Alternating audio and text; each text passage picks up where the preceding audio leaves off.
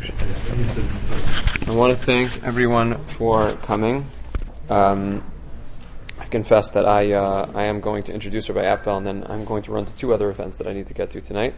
But before I do that, I wanted to take uh, an opportunity to introduce Rabbi Apfel in this third and final leg of, of the series of the opportunities that we've had to learn Torah from him over the course of the summer. Um, the particular shiur that Rabbi Apfel is going to give tonight is one that I actually heard when I was the rabbi at Einstein. Rabbi Apfel gave the shiur there, and I, I personally requested that he give the shiur here in Bnei Yeshurun as well, because it, to me it is really just a, a remarkably um, fascinating discussion from a Torah standpoint, from a halacha standpoint, from a hashkafa and ethics standpoint.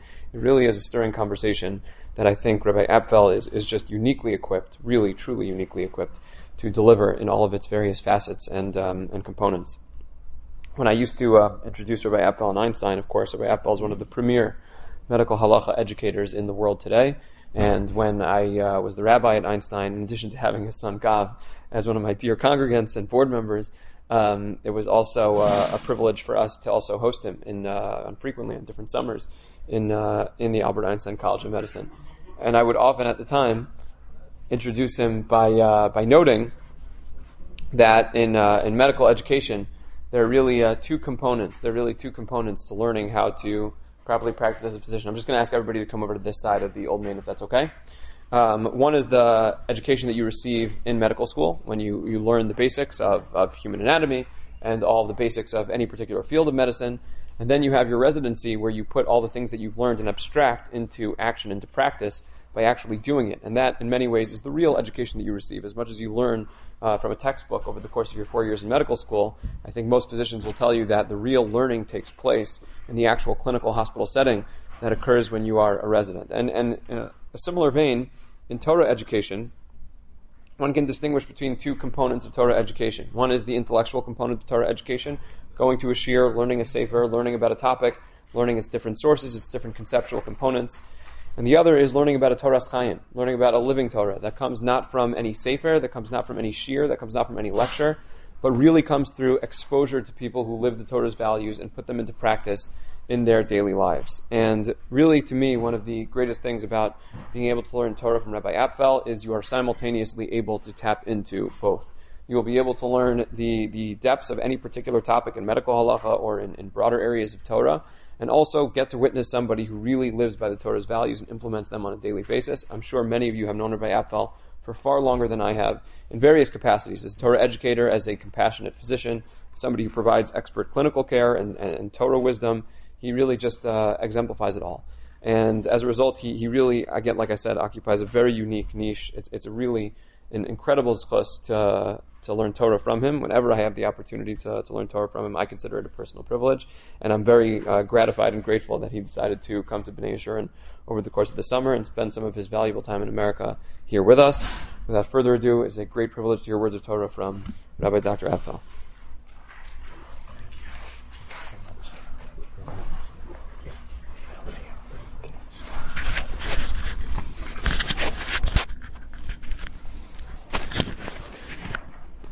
So no, I really, really appreciate such kind words. I just have to mention one thing about that Shiur and Einstein. Uh, I had not really gotten to know Rabbi Schreier yet before that Shiur, and he kind of very quietly was sitting in the audience, and I'm in the middle of the Shiur, and suddenly somebody raises their hand.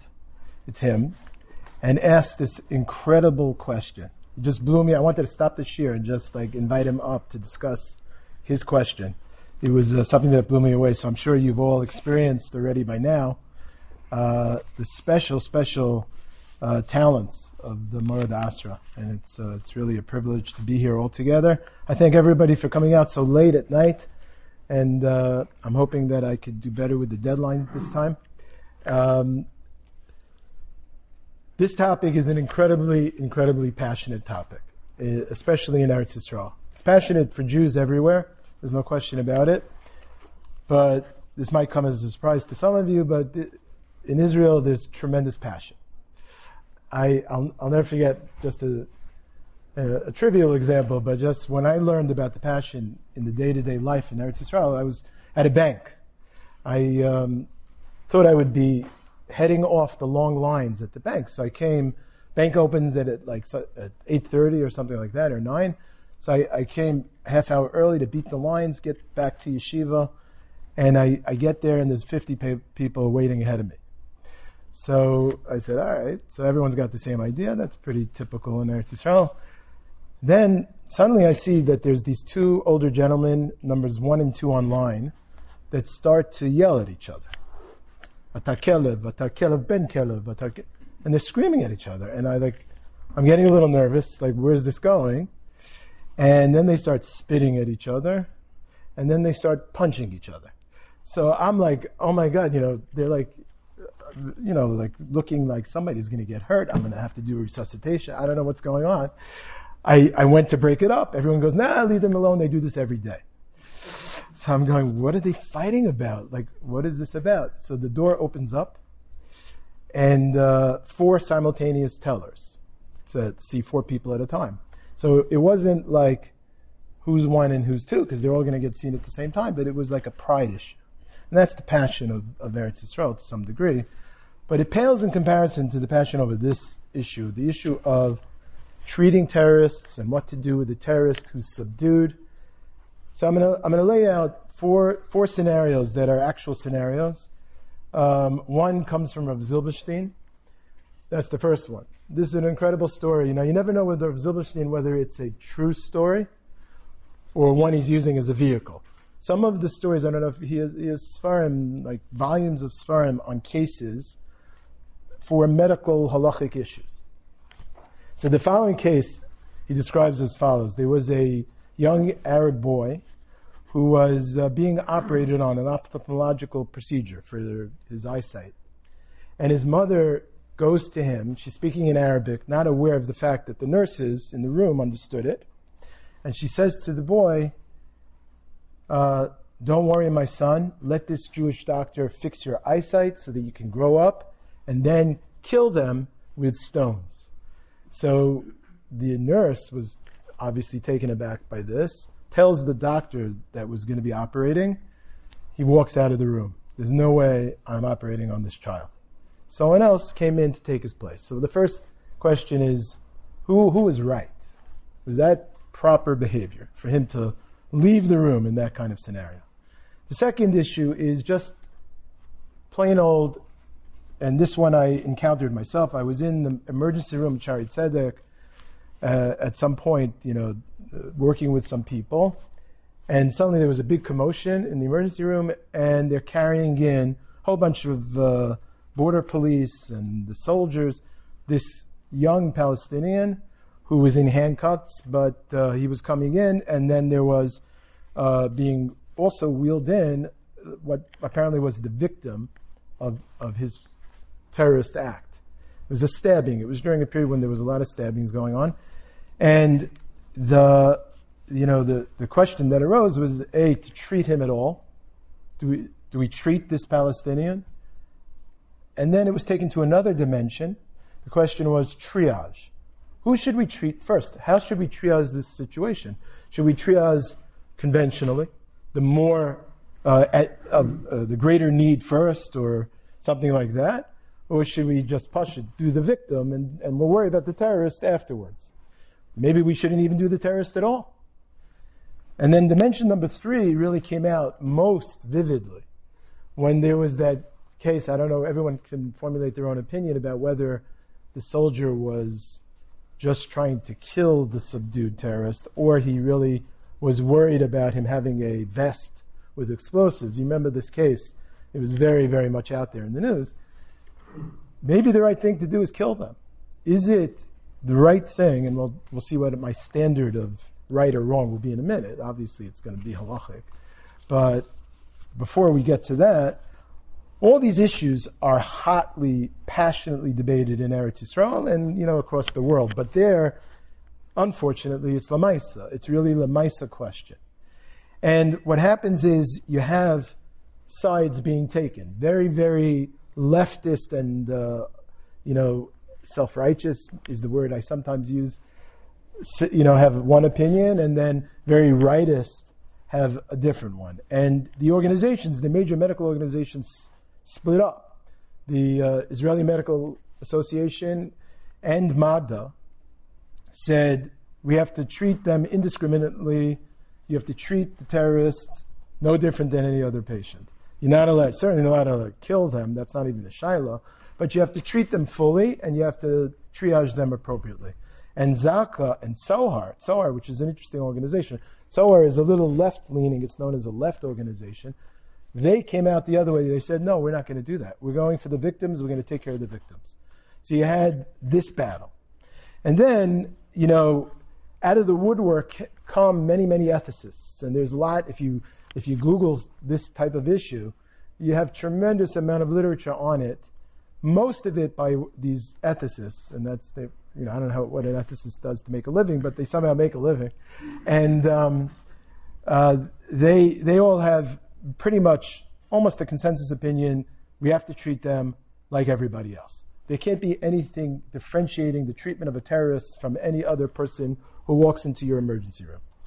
So, you know, in, in the middle of all this, people started to write, we need a policy. We need some kind of approach to these kind of cases to make it a formal uh, policy that's going to be adhered to by all emergency room physicians so that there's there's no like debates, you know, because what happened in that emergency room at Shaare Zedek, there was a big screaming, what are we doing, what are we doing? There wasn't a, a game plan. So there was this kind of landmark article written in 2009 where they came out kind of saying, you know, the Geneva Convention differentiates lawful combatants from unlawful ones. So all the rules of the Geneva Convention about how to handle prisoners and how to handle enemy combatants are written for those scenarios, and they're very clear cut that you're supposed to treat them humanely and you're supposed to treat them fairly, etc. But there's not they they Beferish, they explicitly separate the unlawful combatants, who are the terrorists. That's what a terrorist is. So there is no guidelines, there isn't anything. So everybody was begging for it. So what, what really got me into the issue was this on page one over here of this handout. This was written by Shaare Zedek by representatives of Shaare Zedek, treating terrorists and victims a moral dilemma.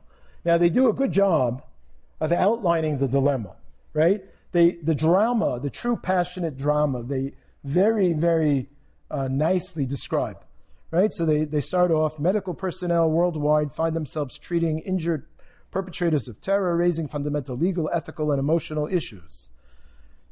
Then they say two of the injured terrorists arrived at our institution and following standing triage protocol, we prioritized one terrorist to undergo surgery first, since his medical condition called for it. So they're, they're creating the scenario which actually happened. And then they're saying that this, of course, is a decision to treat him first did not come without emotional cost. Here we propose some guidelines. They're going to give the guidelines. So I'm, I'm saying, okay, let's see where this is heading. So they end up again, describing the dilemma well. The moral issue of concurrently treating a terrorist and his victim is even more complex. It is actually, is it realistic to expect the staff to disregard the fact that the terrorist intended to kill this innocent person lying next to him? Just put yourself into that setting. And it's like incredibly challenging for a doctor standing there who has the victim, who was just victimized by this guy, and he's going to treat him first. It seems like a, a tremendous emotional, psychological challenge for anybody. But then they came up with their guidelines, which is the last paragraph. In our opinion, all patients entering the hospital are unequivocally equal without exception. As difficult as it might be, the medical staff must not be judgmental.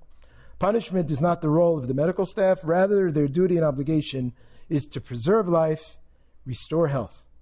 Judgment should be the exclusive province of the legal system, and physicians should practice their art without discrimination and with a clear conscience. Sounds nice, right? But one of the things that shocked me is one of the authors of this letter. I, I, you can see it. He's, it's written there. It's public knowledge, because he's a very halachic-minded individual. He's one of the leading bioethicists uh, out there. I, I know him, and uh, I was, I have to say, shocked to see his signature on that conclusion. And I said to myself, I need to do my own independent halachic analysis. And that's really what we're going to do now. Dispassionate. What does the halacha say about the three issues that we're going to focus on? One, is it um, a chiyuv or an isser to treat the terrorist? That's question number one. Independently, not triage, but if a terrorist comes in alone, do I have to treat him? Is that the, the halachically correct thing to do?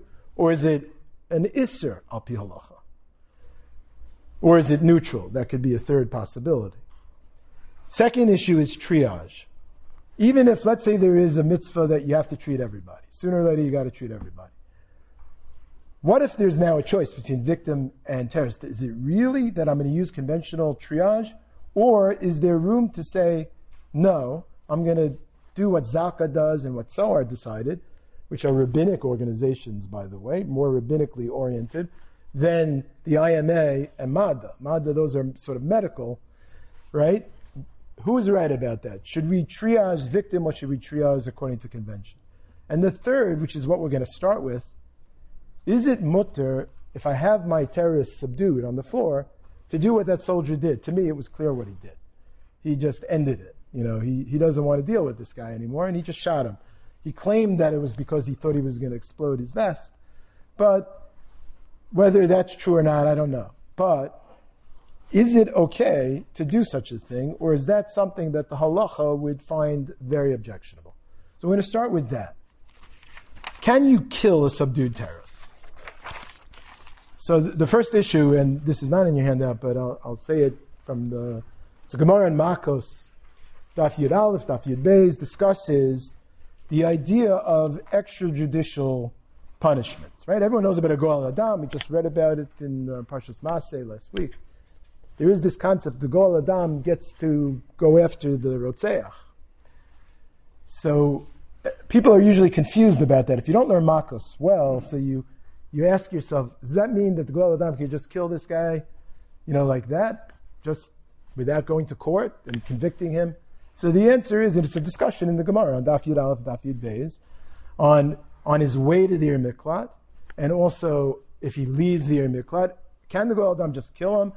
And it's a little bit of a machlokus, but the Rambam's psak is quite clear. The Rambam says like this: There is a mitzvah biyad goel hadam to kill the rotzeach, but everyone thinks that means without going to court. But the Rambam says no, it's with going to court. In halacha hey of uh, Perak Rishon of Hilchos Rotzeach, the Rambam says rotzeach shaharag bezadon ein mamisin oso ha'edim v'lo oso. Somebody who kills somebody, bemazed, and it's clear, and there are edim, and they see, and people see, they are not allowed to just take the law into their own hands and kill. Lebeistin v'yadinuhu lemisa. You need to go to Din. There's no extrajudicial killing in halacha. It has to go through the courts. There has to be a guilty, uh, the person found guilty, and then the Goel HaDam could be the first one, if he chooses, to do the actual execution. And this is based on a pasuk, ad And that's a black and white din. Is there any exceptions? Anyone know of an exception to that? What's, what's an exception to that? What's the only setting where we could, not only can we, what? Rodef. Rodef. Rodef, exactly. And so that's the next halacha. The Rambam makes sure that we realize that. Bamedvar Mamurim, B'sha'avar v'asa avon shechayalav misas in. Aval rodef, if you see a rodef, if you see someone going after somebody to kill them, you are chayiv to stop them, to be saving the nirdaf. So that's the exception, right? If there is. Now, our case that we're starting with, is that guy a rodef? The guy lying on the floor who just got shot and is immobilized? He's not a Rodef. Well, we'll see. We'll talk more. Maybe he's a future Rodef. We'll see. But to begin with, what is he? I mean, if, if you see a terrorist running a lo alenu, running after somebody, obviously the right thing to do is kill him. Kill him. Save the person. That's a no-brainer. Our case is a little more needs a little more finesse, right? We have the guy lying on the ground. He's subdued. That's the shiloh. So there are people. Uh, because we know whenever he gets a chance, he'll do it tomorrow, so he'll do it in two ah, minutes. Okay, so we'll get to that in a second. Now, right now, he's not doing anything, right? He's immobilized, he's not able. He's you know he's he's got he's surrounded by a hundred Israeli soldiers. He's on the floor bleeding out. He needs medical attention. That's our scenario. So, nevertheless, there are several made, several very big poskim in Eretz Yisrael that said the right thing to do is kill him. Right? We have to understand them, and then we have to see what the psak of most poskim is. Isn't the halacha Rosh Good. So, I mean, for Rodef in general, 100%. So that's going to be very relevant very soon.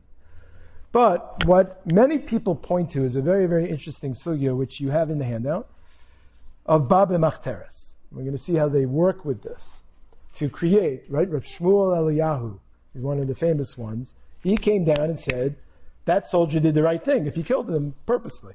He said that was the thing to do. Right? And there are other poskim of, of the same sort of same hashkafa that came out the same way. What was their basis? So one big thing they point to is a Rashi in Sanhedrin on the sugya of Ba BaMachteres. What's Ba BaMachteres? What's the sugya? So we're all familiar, but just in case. So if somebody is, uh, there's a crook and he's coming, tunneling into your house, so the Torah says that the Balabayas is allowed to kill him, right? Why? What's the basis for that, right? It's this, uh, it's on page three of the handout if you want to see the Mishnah, right? But we'll take it outside to move faster. So the, the rationale the Gemara develops is based on certain chazakos. There's certain assumptions that we could make. That, what are they? So if it's a case of a stam ganav is coming into your house, so he knows, chazaka number one, is people don't just stand by and let people take their possessions and their money. People just don't like let you, you have it. So I'm going to defend my property. I'm going to defend my money. Okay. And I'm going to defend it with your life and my life. That's how far I'm going to go. That's chazaka number one. Chazaka number two is so therefore he's saying to himself, the ganav, I know this guy's going to do that. So if need be, I'm going to kill him. So he's like, Alpidin, a rodef. That's how Baba Achperik works, right? The chazakos create this assumption that the ganav is coming in to kill the balabayas. What does that allow now for? He's coming to kill you based on the chazakos. Therefore, kill him. So there's a heter. What? But now that I know he's going to kill him because of this thing, so he's a rodef. Who is the Balabais? now the, the crook assumes that the Balabais is going to kill him. So the Balabais is a rodef. But now that we know that, right. he's a rodef. So right. So you you sound like the Ran, which uh, we're going to use in a minute. But basically, the straight, the, the, the simple shot here is that we're making the gun of the Rodef, right? Because of the the full scope of the story, and therefore the Torah says that's the chiddush of the Torah is the Baal Abayis gets to look at the gun of his Rodef, and therefore he could kill him, and we say the expression that's used. What's the expression everyone knows? This expression, "Ein lo damim," "Ein lo damim." The ganav has no damim. That's a very important expression. Rashi says like he's like a dead. He's dead. He's gaver katil. He's dead already. So therefore, there's, you're patur if you kill a dead person, right? There's no isser involved in killing a dead person. It's very what? Right, right. So in a case where he's uh, guilty and he's doing it b'mezid, ein lo damim. Right. So ein lo damim for the goel hadam if he kills somebody. In other words, there it means he's not guilty. Ein lo over here is referring to the ganav, that the ganav is considered someone ein lo damim, you can kill him. That's how Rashi puts it in the beginning of the mission. Okay. So what does this have to do with our case? What does the Bam Machteres have to do with our case? So this is on page two, actually, of your handout. There is an interesting follow-up to this Gemara. The Gemara says, well, Tanu Rabbanan, this part I'll read inside, Damim lo bein b'chol bein b'shabbos, ein lo damim bein b'chol bein b'shabbos. What does that mean? So damim lo means the case of where we decided the guy, the ganav is not coming to kill, right? A father and a son. That's the, the scenario, right? Even though the father might rob from the son, he's not coming to kill the son. He'll have rachmanus. So you're not allowed to kill if your father's coming. This is really reassuring. If your, if your father's coming to rob you, he's probably not going to kill you. So you're not allowed to kill him. Yeshlo damin. He has damin. But if it's anyone else, right? And interestingly, I used to kid with my kids about this a little bit, right? If it's the son coming to rob the father, it's like a whole different ball game over there. But anyway, go figure that one. Um, but over here, if somebody else is coming to rob you, you get to use those chazakos, and you say ein lo damim. So the Gemara over here, though, is, is keying on the damim is written in plural, lashon rabbah. Why is damim plural? To teach you in both scenarios, this is true, bein b'chol, bein b'shabbos. So Gemara says, wait a second. Bein b'chol, bein b'shabbos, what, is, what does that mean? One of the scenarios makes sense. Bein b'chol, bein b'shabbos. I understand why you're telling me. There's a havamina that on Shabbos it would be different. Which, which scenario is that? Which one would I think Shabbos is different? That you're allowed to kill him. In the case of Ein Lo Damim, and you could kill the guy, we know that the Beis Din couldn't carry out a death penalty on Shabbos. There's a din that you're not allowed to execute on Shabbos. So Havamina is maybe I can't kill the guy if it's Shabbos. Kamash Malan, Ein Lo Damim, Bein Bechal, Bein B'Shabbos. So okay, that one I get. But says the Gemara, what am I learning in the other scenario? Where I'm not allowed to kill him. If I'm not allowed to kill him on Chol, Kal I'm not allowed to kill him on Shabbos. Why do you have to teach me it? So here's the key line. So the Gemara says, Lo nitzrucha elo lefacheach ala v'sagal. What does that mean? So here's where this Rashi comes in. So Rashi gives the following pshat.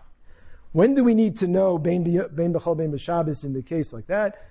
If, let's say, when the, uh, the crook is tunneling into your house, he gets his just desserts. What's his just desserts? He has a collapse. The wall falls down on him. He's trapped. He's going to die or he's dead already. He's underneath there. Do I have to save his life? Do I have to pull out the, the, the stones and the whatever fell on him and save him?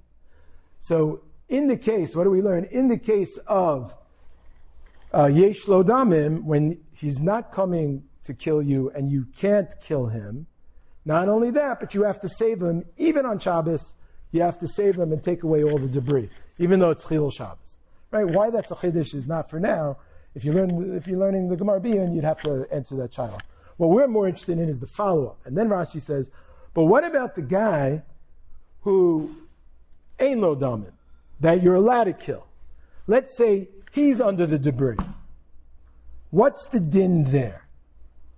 Well, let me ask you this. Normally, with a rodef, if a rodef, someone's coming to kill someone else, so number one, somebody mentioned already, we're supposed to not try and kill him, right? If we could stop them without killing them, that's even better. But more than that, let's say somebody is coming at me to kill me, lo alai, right? And uh, you're, you're there with your gun and you're going to save my life. And what happens is, um, you got him, you stopped him, right? What's the din now? Let's say he's a Jew. The Jew is coming. I don't know why he's mad at me, but he's, he's now stopped. He was shot. He's on the ground. What's the halacha? What do you have to do? Save him. You have to, you, you're chayiv to save his life. There's three mitzvahs say and two mitzvahs lo say. You got to save the guy. So, what's happening over here though? Says Rashi, because this guy is a gavra katila, the guy ain't lo damim, means we consider him dead. Leave him there to die. Says Rav Shmuel Eliyahu in other poskim, this is our case. Here is this uh, Rotseach, Mamish Rodef, coming to kill Jews. He's down on the ground, like under the gal, like under those stones. He's a Gavra Katila. Not only do you not have to save him, but you can let him die and you can kill him, and you're not guilty of anything because you're killing a Gavra Katila. That's Rashi's Chiddush. That's, and they're taking it halacha lemaisa to this point. What's the difficulty?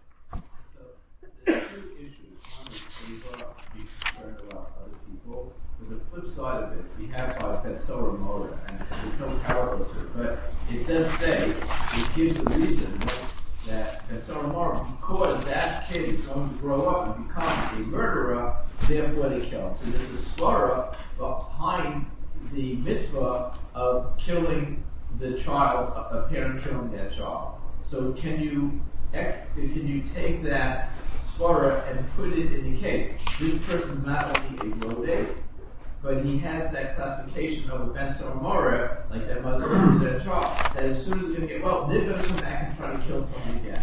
Is, is it a continuum or is it a, is, is it static? Right. So, so very good. Um, it's very interesting that you, you, you use that parallel to Ben Mora. The, the Gemara actually does that. It says Al Shum Sofo for both. It's very, very interesting. And there's a lot of Torah written on the parallel between Ben Mora and the case of Ba BaMachteres. Right? But, so I'm, I'm going to definitely answer your question. It's, it's very, very obviously relevant. But give me a minute because I want to do something first. Does this Rashi make sense? Does this Rashi make sense? Rashi's telling me I have a Rodef. Now he's declared a Rodef based on these chazakos, right? The, the Ba BaMachteres is not actually running after anyone literally to kill them. I'm assuming, I'm making a bunch of assumptions. I'm assuming all those chazakos. I'm assuming he's thinking that I'm going to protect my money with my life. Therefore, he's probably coming to kill me. That's two big assumptions. Therefore, I could kill him, right? That's not the same as a regular Rodef case, is it? And this is what all the Rishonim are asking. In a regular Rodef case, once I got the guy down, I'm chayiv to save him. I cannot, he's not a Gavra Katila, right? He ran after me literally to kill me. And now he was stopped. The chiyuv, if it's a Jew, is all those chiyuvim. You have to save his life. Why is this different? Rashi's telling me it's different because he's a Gavra Katila. How does that work? So everyone jumps on this Rashi. Everyone attacks. The Meiri, they say, what Rashi must mean, this is just to cut to the chase, is it's related to what some of you have been saying. It must be that there's an assumption if we save this guy, he's immediately going to be Rodef again. He's looking to be Rodef. He's down for the moment.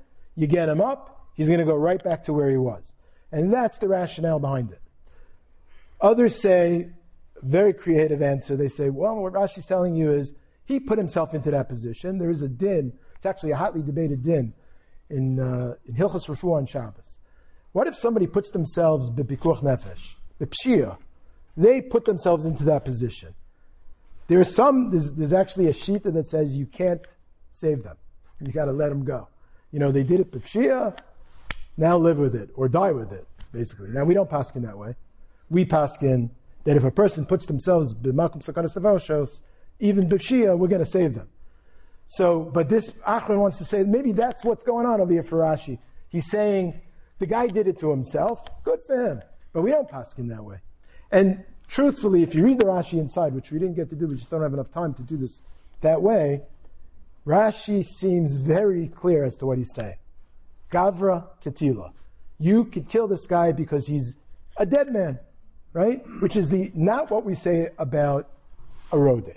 Rashi doesn't say you can kill him. Rashi just says you can't save him. There's no effort to be. Right, it's going one step further, but it's a very easy step to take. No, because- it can't be Lachal Shabbos because there's no, nobody is safe. There's no Pikuach Nefesh. Right. So there are people, the Meiri learns it that way. This even also- The, the Yad Ramah says, no, Ben B'chol, Ben B'Shabbos, and most Achronim find it very difficult to understand why there should be a chiluk between Shabbos and Chol.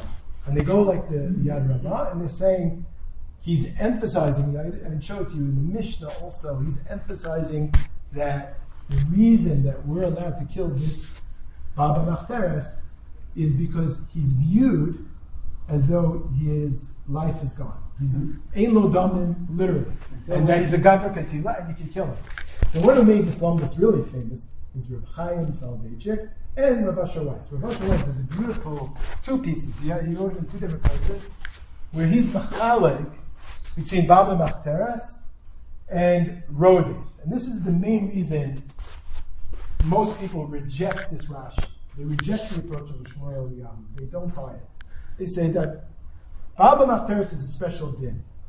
It's a din. Where does the Rambam put it? In Hilchos Geneva. Says Reb Chaim, it's a din in Geneva. It's like an onish for the Ganav. The onish for the Ganav is this extreme chiddush. The chiddush is remarkable. You have to think about it. We're saying he's he's thinking he's going to say his money with uh, that guy's life. Therefore, he's trying to kill. There's a lot of big assumptions being made to turn that guy into a rodef when he's not mamish a rodef. The Ran says what the Zir was saying before. The Ran says the Bala Bias is really the rodef. Why doesn't he? I remember I once heard a shiur from Sal Rudinsky amazing shiur. He kept saying over and over again, why doesn't the Baal Bias just leave him alone? Like, let the rabbis, let him have the money. Why do we have to get into killing? Right? So the whole thing is a tremendous chiddush. And therefore, uh, all these poskim developed this idea that Rashi's chiddush is in the context of Ba BaMachteres. But when it comes to Rodef, once he's down, the din is you can't touch him. Extrajudicial killings are usher. There is no license to kill under those conditions. That's the, the great consensus. However, we still have Henry's question. Oh, Until when does the status remain as or good. So that's where I'm getting to right now. I'm getting to right now. So what you've been biting at the bill. So fine, the guy. So we can assume right now the guy is is subdued. He's not killing anyone, right? But if you all anyone has to do is research some of the terrorists that were released in the Gilad Shalit uh, exchange, that crazy, crazy exchange, thousand terrorists for him, right? Now, everyone understood what motivated it, but they looked into what did these a thousand guys end up doing later. So there are reports. Thankfully, not a large percentage, but enough came right back, did it again.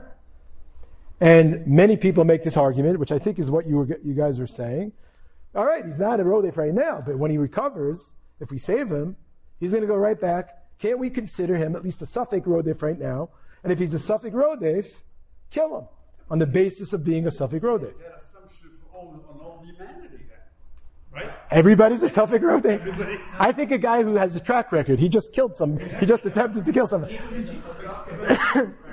Good. 100% true. 100%. The debate is what's the halacha, right? We're trying to be dispassionate. My passion's there too, right?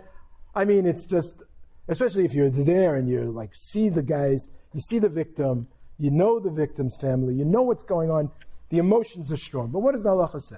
So the halacha says like this. There's both Rav Yashav and Rav Moshe weighed in on this issue. Do we kill a Safek Rodef? Do we kill a Safek Rodef?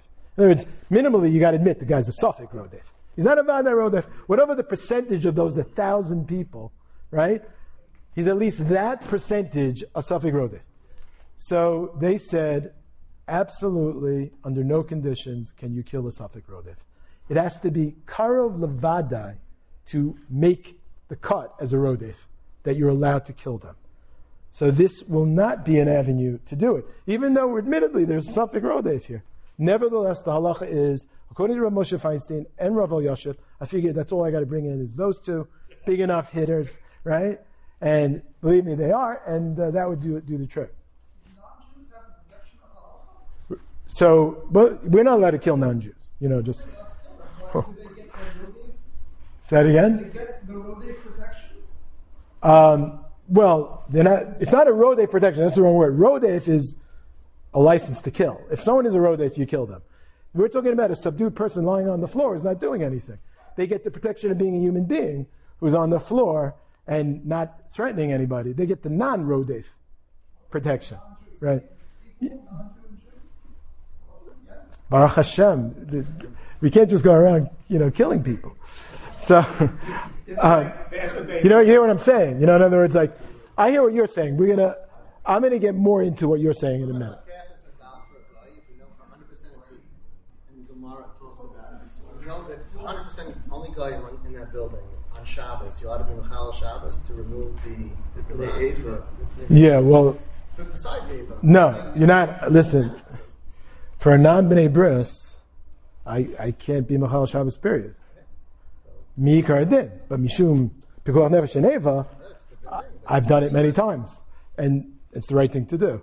And and even according to certain sheetahs that we'll get to, not mishum eva, mishum mikar din, but we'll talk about those. Are a little controversial, but I'm going to mention there is. I've looked into this very very significantly.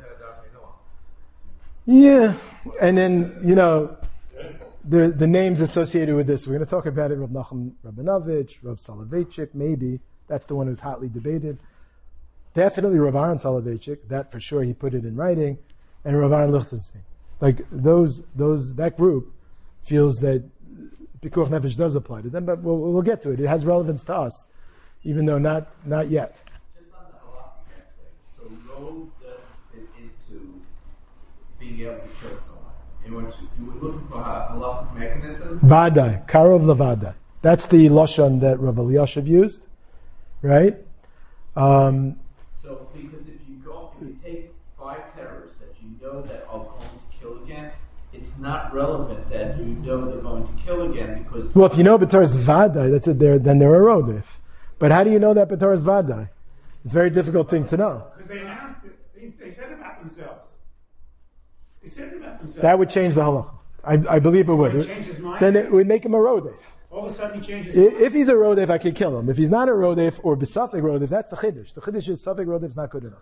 Not good enough to justify killing. It's just not. We don't, we're a very anti-killing people. Does he consider a rodef if he wants to kill? Like, he just says he can't. So two terrorists is saying, I still want to kill Jews, Chas v'shalom," but he, he can't. Is he a rodef? No.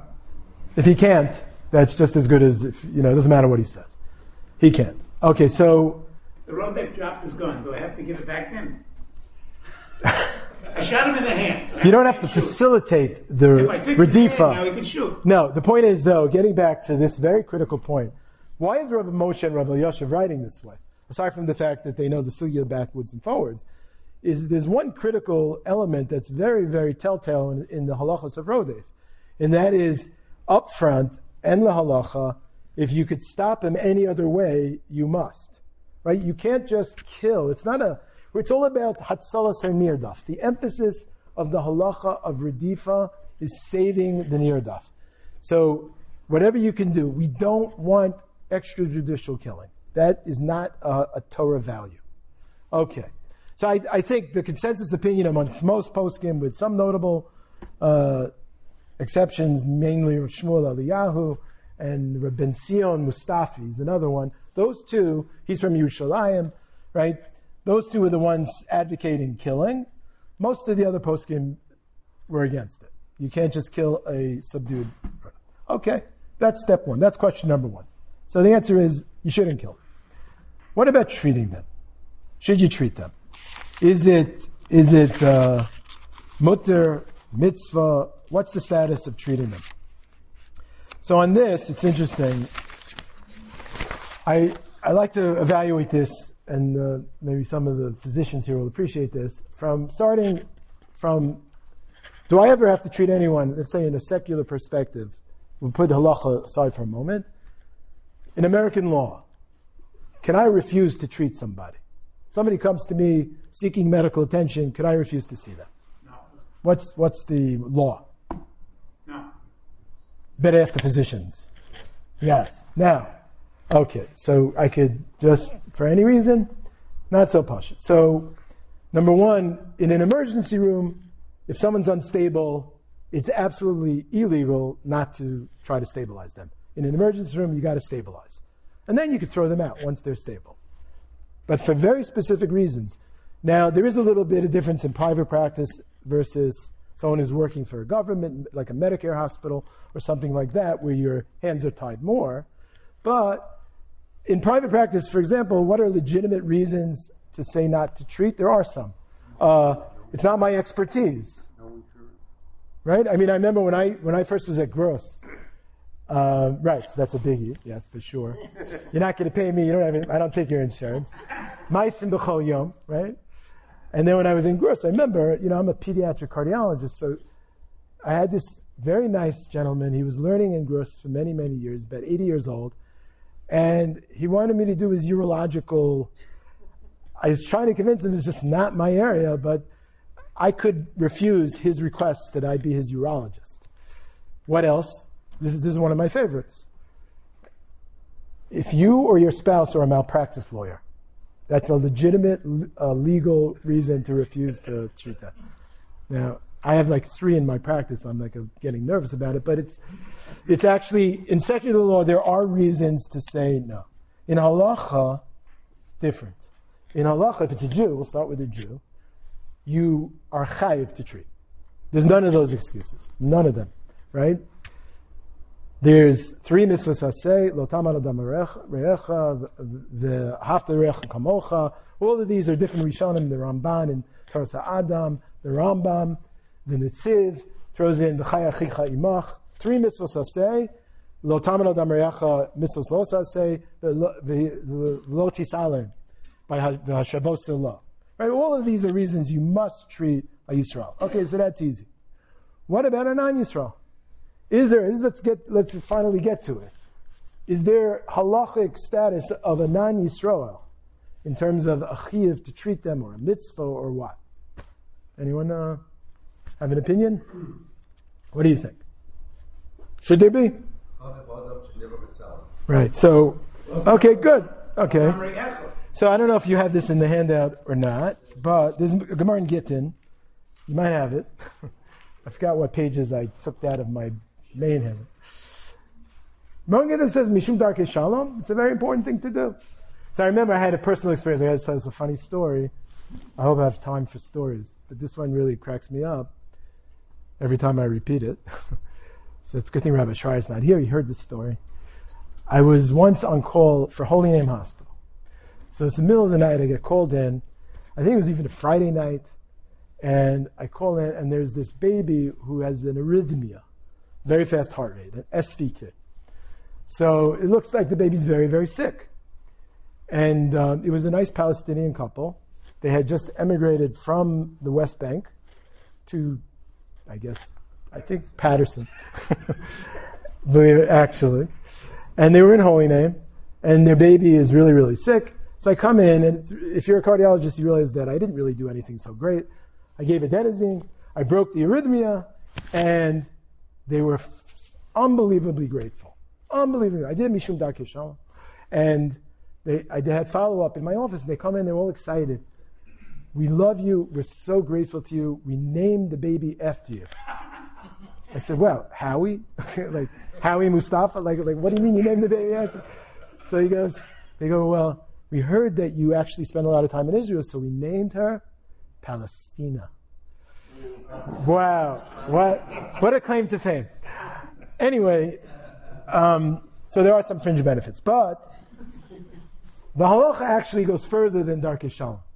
The halacha goes like this. There is a din by a ger toshav, the Ramban, and the Rambam, and the Shulchan Aruch Paskin, an actual ger toshav, there is a mitzvah lahatzilotam. There's a there's a real kiyama mitzvah, possibly a chiyuv, to treat them and take care of them. Okay, that's a ger toshav. Bizmanenu, we don't have ger toshav, right? For technical reasons, right? But we have ethical non-Jews. We have good zayin mitzvos non-Jews. They're good people. They're ethical people. What's their status? So there's actually a debate about this. You know, in this halacha, there's a strong shita to treat them just like a ger toshav, which means that your average uh, ethical, which is most of most, you know, non non bris, that's a mitzvah to, to treat them, just straight up, right? The, the biggest advocates are those people I said before, Rav Aaron Lichtenstein, Rav, Rav Soloveitchik, Rav Nachum Rab- Rabinovich, and Rav Aaron Soloveitchik. You know, they go far. They'll go even on Shabbos, but it's not for now. It's a whole other topic. They will say that that type of person, maybe we should even, they're making two leaps of faith to say that, but they, they'll say it that far. But certainly that it's a mitzvah to do, that's more pashut to say. So what about our guy? Our terrorist? What category does he fit into? So there is an isser to treat an akum. Right? This is a Gemara in Avodah Zarah, Daf Chavvav. It's psak in the Shulchan Aruch. You're, it's usher for you to treat an akum. What's an akum? Someone who's over the Avodah Zarah. Somebody's over the Avodah Zarah. It's usher to treat them. What's the only exception? Mishum Eva. This is where Eva comes in. Mishum Eva, if I don't treat them, you know, it could have major ramifications. So, because of that, that there'll be baseless hatred and it'll cause a lot of trouble. So, we're even allowed to treat an akum. Okay. What's this guy, the terrorist? Is he an akum? He's the biggest mono. He's probably a militant monotheist, right? He's more of a monotheist than we are, right? Like he's he's like you know uh, feels that you know anyone who's breaking from monotheism is worthy of death, right? So and and maybe he'll do it, but does he get the dispensation of a ger toshav or like a ger toshav? If we define that by zayin mitzvahs minoch, is he being over on any of those? Yeah. Yeah, Ritzicha is a biggie, right? He's, he's killing people. So he's a Rotzeach. So he shouldn't really be in there at all. What about Mishumeva? Maybe Mishumeva. So, Evaluate the, whole situation. so actually, well, let's let's let's take this a little slower. So I, I have a rule that it is a mitzvah for me to care for a virtuous shomer zayin mitzvahs b'nei noach ger toshav like non bris. I have a guy on the floor who he's a pretty good guy. He's probably ethical in every way except for ritzicha. Right? That's the only thing he's doing. So how do I treat him? So Mishum mishumeva I should save him. Now, what does that mean? Mishum Mishumeva I should save him. What does that mean? Ava? Who's going to have Ava? Them? So I wanted you, it's in the handout. This you have to see inside a little bit. Probably the last page in the handout. How much more can they hate us? That's, that's my point. Page six. This is, uh, you might have remembered this horrible event. This poor woman was with her baby, and her husband was being stabbed, and she's describing the event. She gave a chilling account of how the stabbing attack that killed her husband and another man who came to the family's help unfolded, and how her cries for help were ignored as she herself was stabbed repeatedly. I yelled, Please help me. And they just spat at me. These are the onlooking other people in the area, meaning the Palestinians that were there. One of them slapped her while another laughed in her face and told her to drop dead. When she told him she would give a million shekels if he helped her get to safety with her two toddlers. In other words, like there is significant hatred already. It's hard to believe that we could use Ava in that scenario. So Ava per se, that it's going to make them hate us, is probably not the route we want to go to justify treating this guy. And the truth of the matter is that the halacha is it's usher to treat an akum. Some people want to say dafka, someone is over the vodazara. Comes Rav Zilberstein and he makes the following argument. He says, but a rotzeach is worse. A rotzeach is worse than an the vodazara. Therefore, if it's usher to treat an akum, it's definitely usher to treat a rotzeach. What, how does he know it's worse? So it's very, very interesting. It's in the handout too, but we'll do it outside. Um, Rashi, another Rashi by Rodef. When the Gemara discusses Rodef, so it says a very different lashon. The Mishnah says a very different lashon. Actually, just quickly, let's look at it together. In the in the handout, it's page three. Actually, page two. Sorry. Nope. Page four. There we go. The elu hen shematzilin osan benavshan. The following people you're allowed to kill to save someone. Harodef achar chaver lohargo. That's the classic rodef. Somebody who's running after somebody to kill them. You can save the nirdaf by killing the rodef. The achar hazachar, the achar hanara murasa, or in those cases where someone's uh, going to sodomize a, a, male or rape a female, you could save the victim, pashut pshat, by killing the rodef. Aval, harodef achar behema, someone who's uh, doing, uh, being rodef to be over on the isser of bestiality, then machalal is Shabbos, somebody who's being machal Shabbos, all these people are chayv misa. The oved avodah zara, ein matzilin osam benafsha. So then you can't kill to save them. What's the chiluk in the Mishnah? How do you explain this Mishnah? The first three cases, you're allowed to kill somebody to save the to, to save the situation. If somebody's running after someone to kill them, you could kill the rodef. What? Pashut pshat. Good. What's pashut pshat? Pashut pshat is well, there's a victim here. There's no victim there. One of them is just people chayiv misa, and one of them is there's a, someone to save. It's all about Hatzalas and. Look at Rashi writes. One, one, like two words. The Elu Shabbat min ha'avera. What does that mean? This is an amazing shot Rashi's giving. Rashi says, no, we're going to, al shum sofo kimat, right? We're going to save this guy from himself. A guy is running to kill somebody, says, uh, that's such a horrible Avera, says Rashi.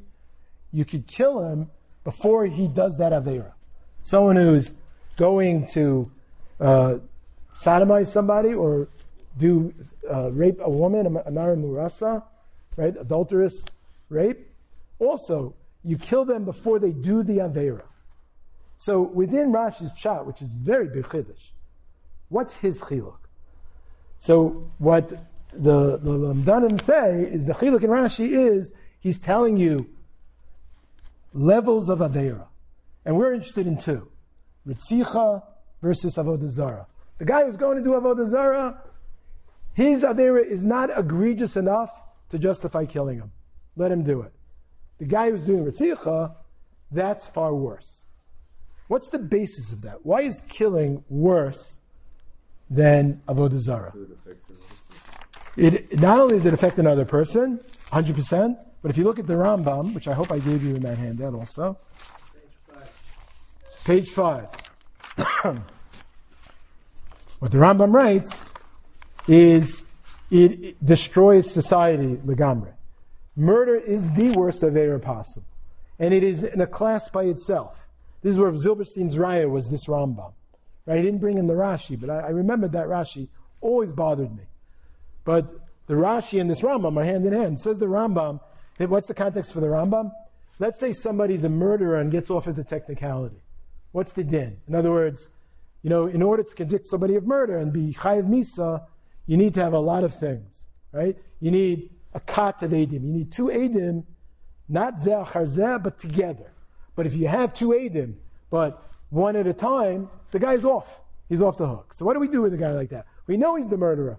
We have witnesses. So the, the psak is we put him in the kippah. And what is that? To me, that's like a fate worse than anything. He, until he explodes, right? And it's a, it's a horrible, it's a horrible way to go. So the Rambam says the only time we do something like this is by Ritzicha. We don't do it to someone who's Machal Shabbos. We don't do it to somebody who's over the Zara. We don't put them in a kippah under the same exact circumstances where we have a technicality getting them off from the Chiyuv Misa.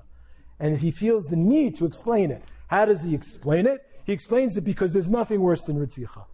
Killing is the absolute worst of error there is for society. Even though they're all Yavor, they're, they're to some degree in the same category of severity, but killing people is in a class by itself. So at the end of the day, if I can't treat an akum, I can't treat a rotzeach.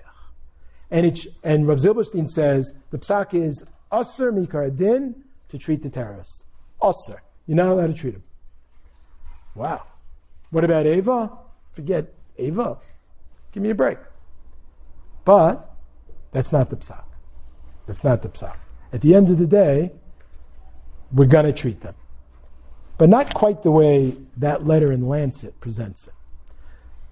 And what were you going to say? You're making the assumption that the AVA comes from the local parties involved. Mm-hmm. AVA is the whole world. Right, good. So that's, that's what we're going to return now to being Michal Shabbos for non B'nai Bris, when we're normally Mikar Din not allowed to. But we can because of the formula that you just mentioned. And but now we're going to expand, expand upon it because there's very insightful statements made by Gedolei Yisrael that are relevant to this. Meshech Chochma, we'll start with him. There is a din of Eishis Yifas Toar, right? What's that din? The din is that uh, under certain conditions, we can't go into the whole shkafa here. It's very interesting, Eishis Yifas Toar, but that there's a the Torah allows for the Yitzhara to have a little uh, leeway, so to speak, but it's much more complicated than that. But what the Meshech Chochma points out is this is this whole din of sifas Torah only true if we are victorious, if we're in control.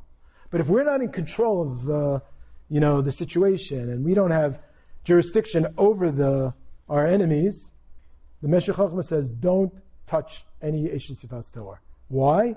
Because if you do it, they're going to do it, and it'll be open season on all Jewish women all over the world. The, the the uh, Beis Halevi says something even more remarkable.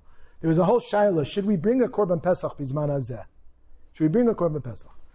So everyone's giving arguments. Oh, you know, you need this, you need this for the avoda, etc. Comes along the the Beis Halevi and he says, "You want to debate the halacha? I'll tell you right now. I can wipe the floor with you. I will be matir that all the halachic problems we could solve. We'll be able to bring a korban pesach, but I'm telling you not to do it. Why? Because it's going to cause sakanas nefashos for Jews.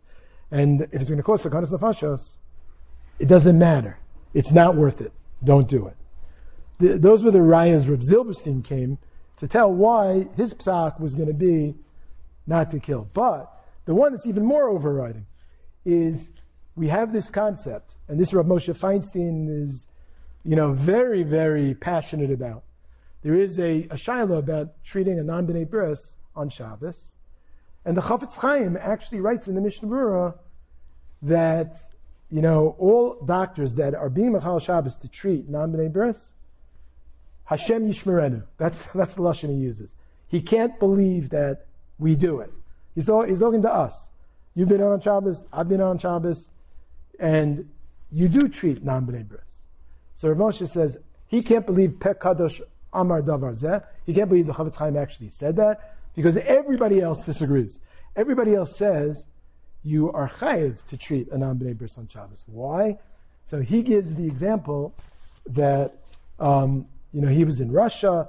Even if it's happening in one place where you're not so worried that the in, in, in the NYU emergency room anyone's going to touch you or in Columbia. But somewhere somebody is going to use it as an excuse to take it out on Jews. A lot of them don't view the terrorists as terrorists. They view them as freedom fighters. If you have your like, you know, typical, I don't know, Turkish doctor, Mehmet no, I don't want to bring in any name, but you have somebody who doesn't feel the same. I don't know what his view is, but you you can imagine this type of thing. I'll tell you when it really hit home with me. Uh, a story. I had a patient um, who was uh, about 15, 16 years old. Uh, clearly the most depressed person I've ever seen in my life. Why? He was dying. He had about, we estimated, 48 hours left. He had a severe heart defect, and um, everyone had given up. There was like nothing to do. And I was like just a fellow, meaning I was training. I had a little chutzpah. So I'm saying to the attending, what's going on? Why are we not transplanting this kid? So they said, well, the family doesn't want to do it. I go, why not? This doesn't make sense. So, because I remember I used to go over to the kid, try to cheer him up, right?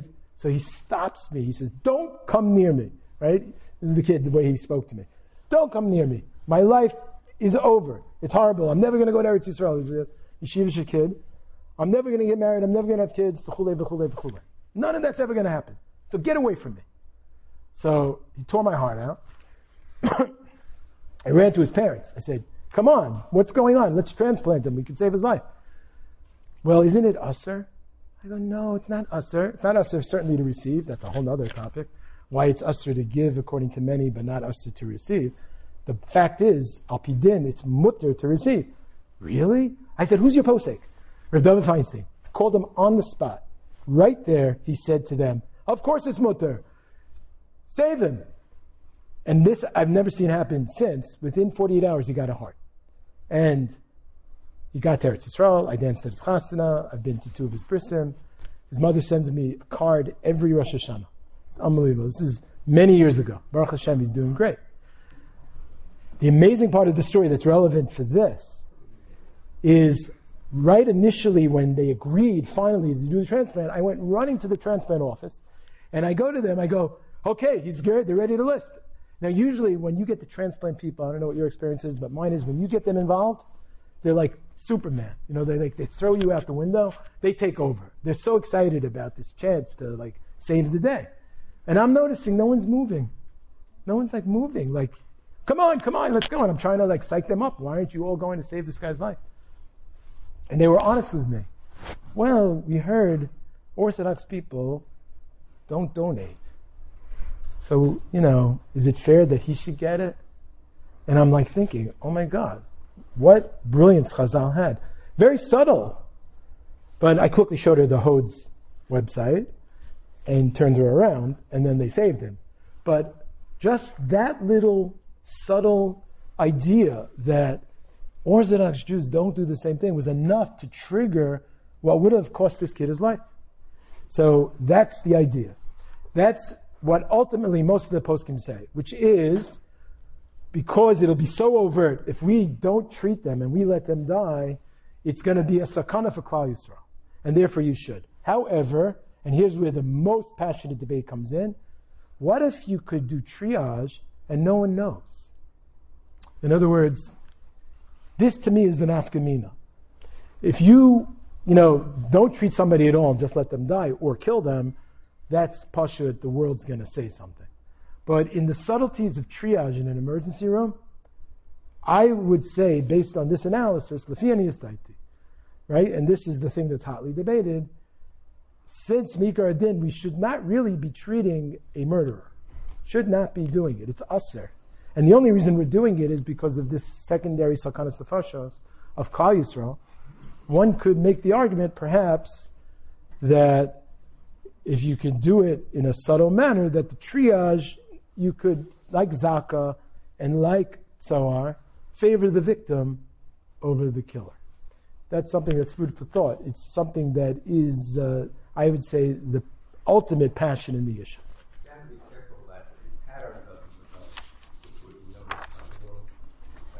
Right, if they see that all the time that happens. Uh, you should know, like, for example, a lot of people, even in a non halachic basis, feel the same way. In other words, like the Boston Marathon after that. I read some interesting articles about the emergency room that took in one of those brothers, right? One of the brothers died, and the other one was brought into the emergency room. A lot of people walked away. They didn't want to treat him. They were like treating all these victims. And they just, you know, so there's a certain sympathy in the triage setting to take care of the victim as even, you know, it's not looked at as the same way if you just you know, have a single person that you're ignoring or killing, right? That that is more of an, a reaction.